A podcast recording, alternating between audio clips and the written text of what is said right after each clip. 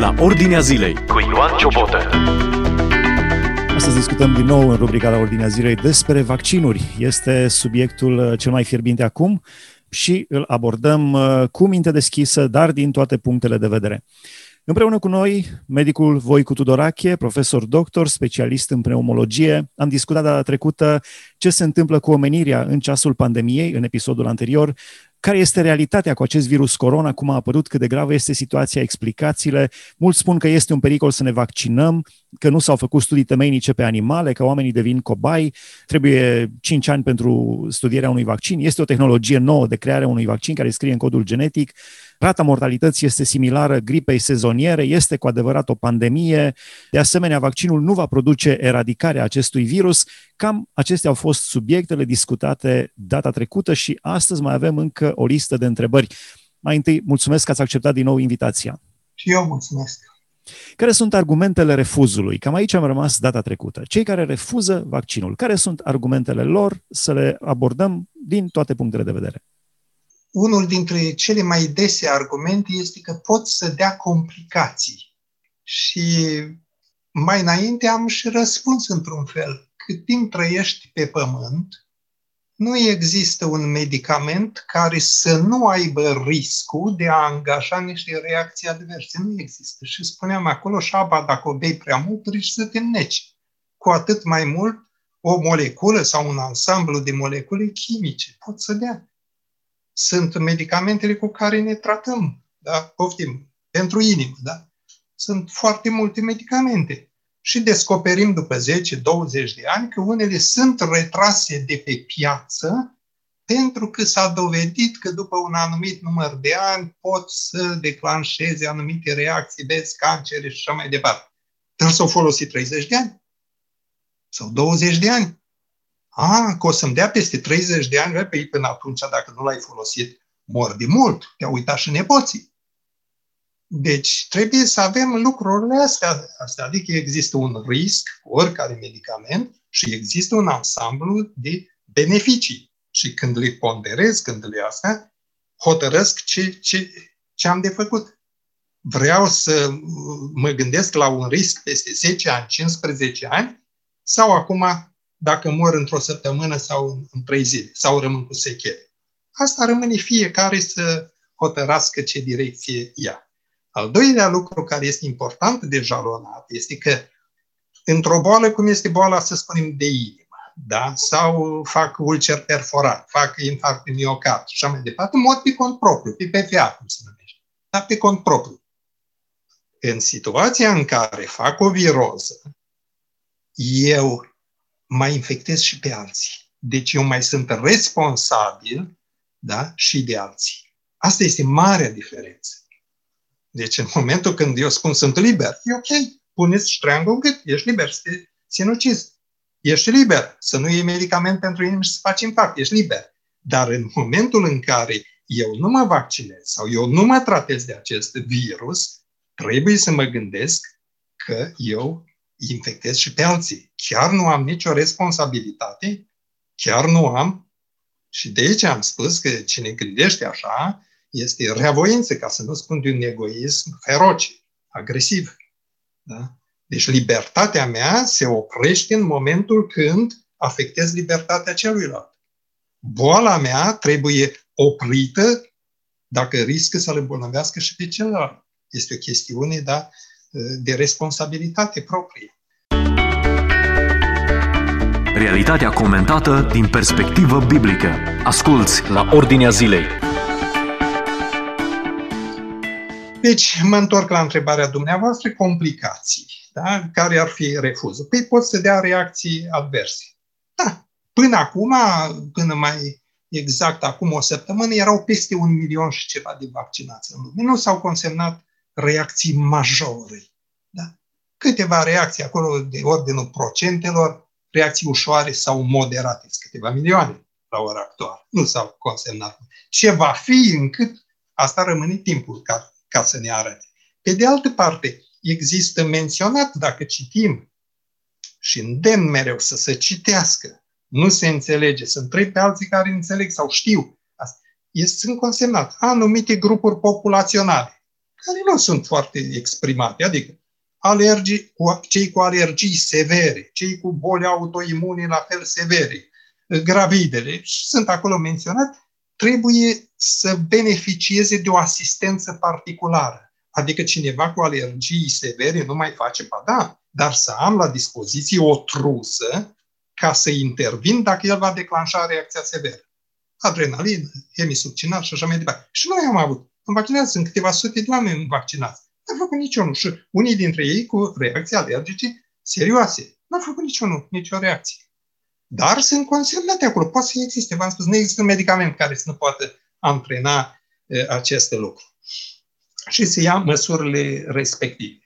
Alt lucru care este invocat, păi, poate să modifice discernământul, să altereze gândirea și așa mai departe.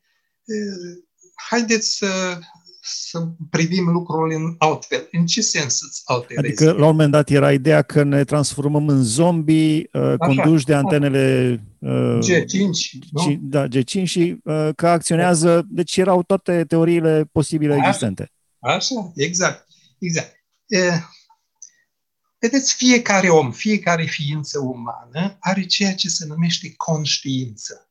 Da? Ca să ai conștiință, nu e nevoie ca să urmezi niște un sistem de învățământ, clase primare, secundare și așa mai departe. Odată ce da, ai devenit ființă umană, te orientezi, știi care e stânga, dreapta, așa mai departe, poți fi analfabet, să n-ai niciun gram de cultură. Da? Conștiința ea există în fiecare. De ce există? Pentru că Dumnezeu, care este o ființă morală, are înscris în el legea morală, a proiectat această lege și la nivel de ființă umană. De ce? Pentru că noi suntem alcătuiți după chipul și asemănarea lui.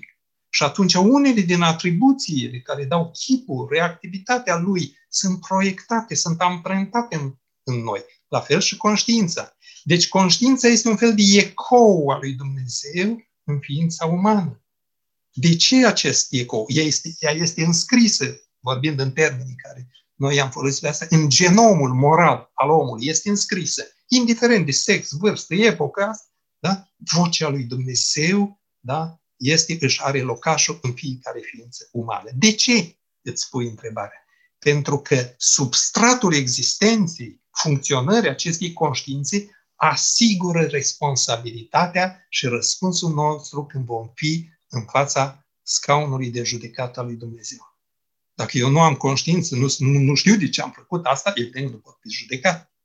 Din acest motiv, Dumnezeu va căuta ca acest teritoriu care l-a proiectat în noi să-i aparțină lui. Și orice intervenție asupra lui, că este prin vaccin, că este prin implantare de soft, că este prin operații, că asta, va putea mutila un om, îl va putea omorâ, îl va putea asta, dar nu-i va, nu va putea șterge, anihila ecoul conștiinței.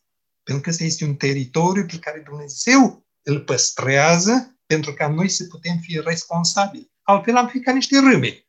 Da? N-am putea fi trași la răspundere. Este un teritoriu care aparține lui și care ne conferă nouă umanitate regnul animal. Pentru o vreme, pentru o vreme se poate, cred că se poate interveni, mi-am de experimentul Pitești, parcă așa se numea, ce făceau comuniștii, și nu doar în România, și în uh, alte locuri din lumea comunistă, da. cu substanțe se altera conștiința omului. Da. Poți să, să o alterezi. Pentru o vreme. Da? Să o modifici. Să o modifici. Dar nu să o desființezi. Asta este ideea. Dar nu să o desființezi. În momentul în care tu ți s-a desfințat, ai o boală nervoasă. Sunt atâtea boli. Tu nu mai ești tras la răspundere. Și vom analiza mai târziu lucrurile astea când o să vedeți că sistemul care va fi final în istoria, rom- în istoria omenirii se va spune clar ce se intenționează cu el. Deci nu va fi ceva camuflat, făcut pe sub masă tocmai ca să poți fi tras la răspundere, să știi conștient de ce ai acceptat aia sau n-ai acceptat. Pentru că altfel te vei putea prevala. Am fost, am fost înșelat. Așa te putea. Nu. Se va spune clar. Ei, deci asta ar fi să spunem cu acest... Asta, deci, din perspectiva mea și ceea ce spune Biblia, există o intangibilitate a conștiinței. Repet, omul va putea fi mutilat, omorât, despitește asta, asta, dar conștiința lui va fi prezentă, păstrată. Iar în momentul când va fi abolită, deși tu nu ai vrut, tu nu vei fi tras la răspundere. Dar în momentul când tu ai acceptat lucrul ăsta, da? pentru că, vedeți, în Biblie se spune, oricine va primi, nu va fi amprentat cu forță, oricine va primi, va fi o chestie de alegere și vei ști ce primește. Pentru că te va orienta ce înseamnă această primire. Dar vom reveni mai târziu. Deci, ă, ă, răspunsul meu este în ideea asta că nu există zombi, ca să spunem, ci numai termeni. Pe de altă parte, pentru că dumneavoastră ați declanșat, vedeți, mereu am făcut referință la Biblie. De ce? Pentru că Biblia este, da, nici nu știu termenul, să-i spun geamandură, poate. Geamandura ce este? Este, da, un semnal care desparte ceea ce înseamnă risc dacă înaintezi dincolo și dacă ești până la ea, ești oarecum protejat. Hai să o numim așa. Adică Biblia bine cercetată, înțeleasă, meditată, respectată, poate funcționa ca un manual de supraviețuire. În ce sens manual? Adică mă orientează în lucrurile mari. Este bine, rău, este drept, este nedrept, este spurcat, este curat. Deci lucruri mari dar este de supraviețuire pentru că făcându-le așa cum recomandă ea, eu voi avea o traiectorie a destinului. Nefăcându-l, voi avea o altă traiectorie a destinului. Deci, din punctul acesta de vedere, să spunem, Biblia rămâne un manual absolut de supraviețuire și de, și de orientare. Mă întorc acum. Vedeți, noi spunem, căutăm neapărat medicamente, vaccinul, ca ce? Să-mi stimuleze imunitatea, să confecționez, să răspund prin anticorp, ca să barez da, ă, acțiunea virusului și să rămân sănătos sau cât mai puțin bolnav. Asta este, adică fabricarea de anticorp. Biblia, citită, asimilată și practicată în viața de zi de zi, îmi face și ea niște anticorpi împotriva păcatului care generează moartea. Deci Biblia îmi face, este mașina de facere a anticorpilor împotriva păcatului. Exact cum în biologia infecției. Odată ce a fost o infecție, după un timp și bolnavul a supraviețuit, anticorpii împotriva infecției ăștia încep treptat, treptat să se dilueze, să dispară. Și atunci este necesar un așa numit rapel, adică o revaccinare ca să retrezesc, să reamorsez, să clintesc din nou apariția de anticorpi. Se numește rapel. La fel este și în viața spirituală. Cu cât eu citesc zilnic și sunt consecvent cu ceea ce citesc în Biblie, cu atâta răspunsul meu față de virusul mortal numit păcat este și adeziunea mea la poruncile lui Dumnezeu sunt retrezite, sunt refăcute. Adică vreau să spun că cine citește zilnic, cine se roagă, cine meditează, are nu numai anticorpi și se ferește cât se poate de păcat, ci apare și discernământul, care este fundamental în orientarea noastră spirituală. Da? Dacă nu mai apare acest discernământ, apare zvoniada, eu spun zvoniada de la zvonuri. Observați, mereu am citit pe net nu știu ce, mereu am auzit nu știu cum asta și în momentul de față este o derută generală, pentru că avem nu știu câte informații, unele care se contrazic pe altele. Altele anihilează pe unele, altele exacerbează nu știu ce. Dar omul după un număr enorm da, de informații care nu sunt armonice, care nu îl duc într-o direcție definită, este pur și simplu confuz, zvoniat asta. Și pentru mine este foarte periculoasă pentru că ea îți furnizează tot felul de idei, răspunsuri care nu hrănesc, nu te duc nicăieri, ci din contră te desensibilizează la sezizarea adevărului, te desensibilizează. Hai să fiu simplu. Exact ca în situația ăluia care tot striga lupul, lupul, lupul, da? Că vine. Și oamenii din sat se adunau ca să vadă lupul. Și după aceea el râdea, nu nimic, n-a, n-a fost niciun lup. Și asta face de câteva ori și odată, într-adevăr, apare lupul. Dar oamenii din sat n-au mai venit. Și a fost mâncat de lup. Deci ideea care vreau să spun este că te desensibilizează. Oamenii n-au mai reacționat din sat ca să-l apere. În momentul în care tu preiei tot felul de informații care, repet, sunt contradictorii, sunt disarmonice, sunt confuze, asta, tu nu faci decât la un moment dat vei fi sătul și vei spune nu mai cred nimic, nu mai știu nimic. Da? Și nu vei seziza lucrurile adevărate care spuneam înainte când vorbeam de conștiință, dar lucrurile în care ți se vor arăta ce trebuie făcut cu adevărat, ce trebuie respins, refuzat și ce trebuie preluat. Realitatea din jur cu scriptura deschisă. Ascultă la Ordinea Zilei. Da. Ce este de făcut atunci? Mai avem cam 8 minute din emisiune. Uh, există vreo legătură între această pandemie și sfârșitul lumii? Spuneam și în episodul anterior, sunteți profesionist în domeniul medical, dar sunteți și un creștin care vrea să-și trăiască viața cu evlavie. Vedeți vreo legătură? Pentru că foarte mulți își pun această întrebare. Vine sfârșitul lumii? Ce este de făcut? Nu știu dacă am să răspund în timpul util. Eu spun pe scurt ceea ce eu am înțeles și nu numai eu. Mă refer, dacă ați amintit Biblia, acolo în Biblie și nu numai în Biblie, în cărțile apocrife iudaice sunt foarte multe cărți care relatează despre sfârșitul istoriei umane. Toate puse în bloc, dar ceea ce noi cunoaștem mai bine este Daniel și Apocalipsa lui Ioan. Da, este și Apocalipsa lui Petru, este și Testamentul lui Avram și multe, multe, multe, multe de genul ăsta. Ce se arată? Acolo se arată așa, uh, creez tabloul din Daniel.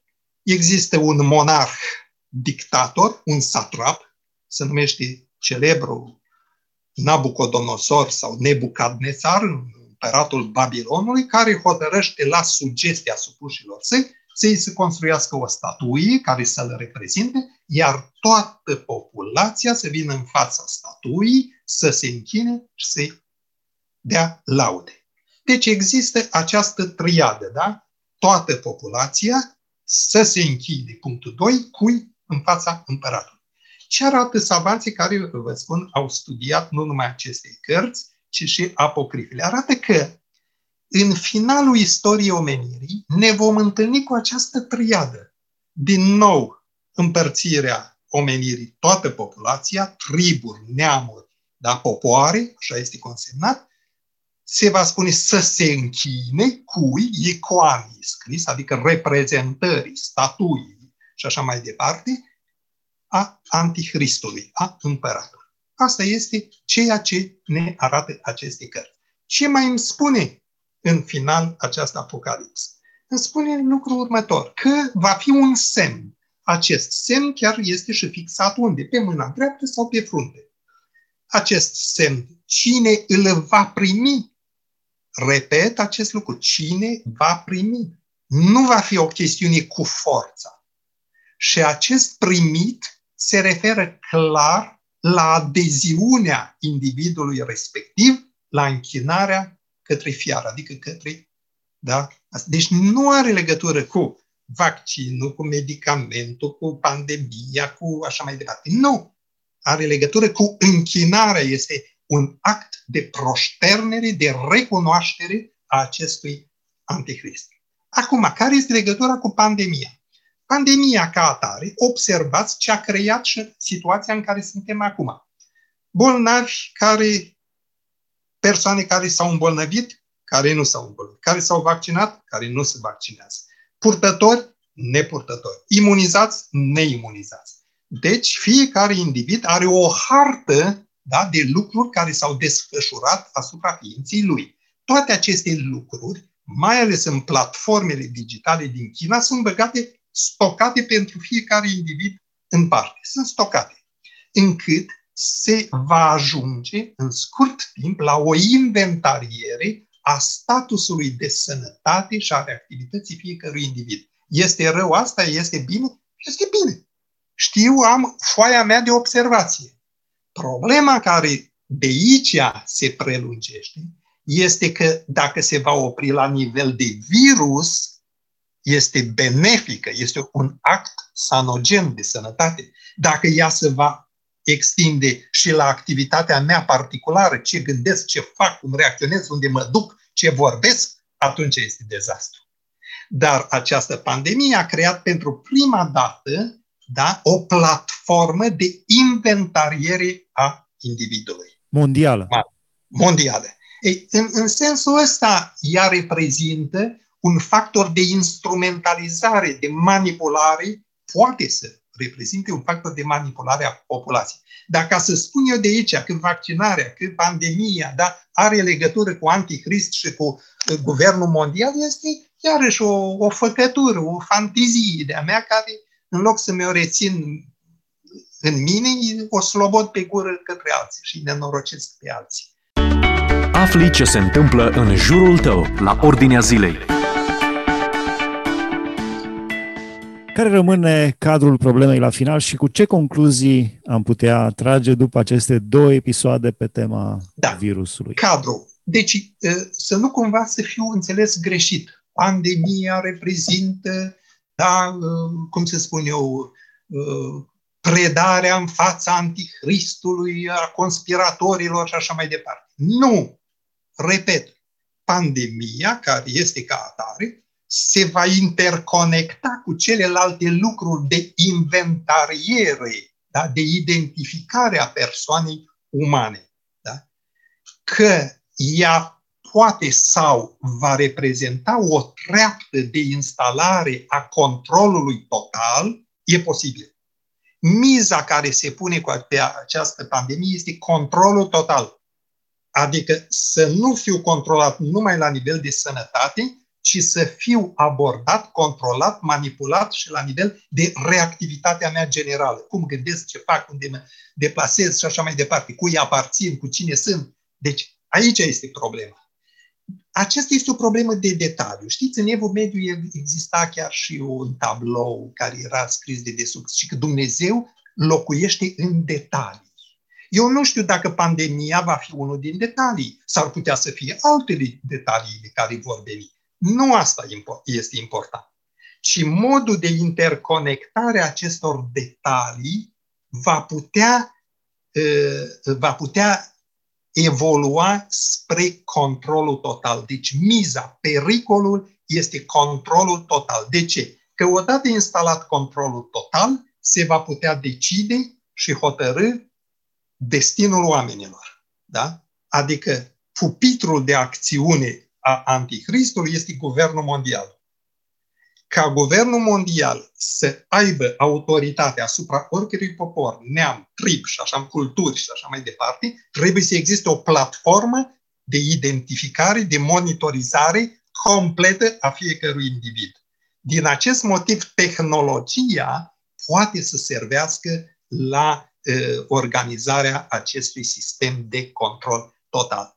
Iar din punctul meu de vedere al, să spunem, a unui credincios și asta, este că confuzia, ceața în care eu, să spunem, mă zbat, ea se datorează faptului că eu nu mi-am dezvoltat anticorpii împotriva păcatului cum trebuie, ca să am discernământul cum, cum, cum trebuie. Ce trebuie să fac aici, acum? Da? Și ca să știu ce fac aici și acum, eu trebuie să văd ce este, cum spune Biblia, legat și dezlegat dincolo, în ceruri. Adică eu pot să acționez corect acum dacă știu ce se întâmplă dincolo. Și ca să știu asta trebuie să am discernământ. Și ca să am discernământ trebuie să am o asimilare prin Duhul Sfânt al învățăturilor Bibliei.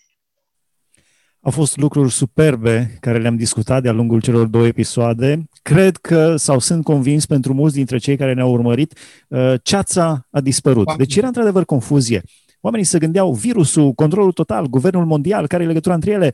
Uh, cred că ați pus foarte uh, înțelept punctul pe I și ați separat foarte clar lucrurile. Nu negăm niciuna, nici cealaltă. Doar că legăturile între ele nu sunt așa în ceață cum ni se părea până acum, ci sunt altele. Amin. Mulțumim foarte mult, a fost împreună cu noi profesor dr. Voicu Tudorache, specialist în pneumologie, în fiecare zi și încă o întrebare aș vrea să mă mai pun la final. Ați văzut oameni murind de coronavirus? Da, da. Și nu mai vreau să văd. Inclusiv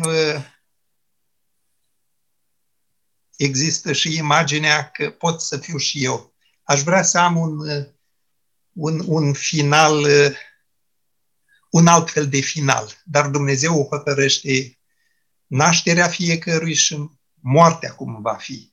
Dar nu este o moarte care eu aș dori-o nici dușmanilor mei.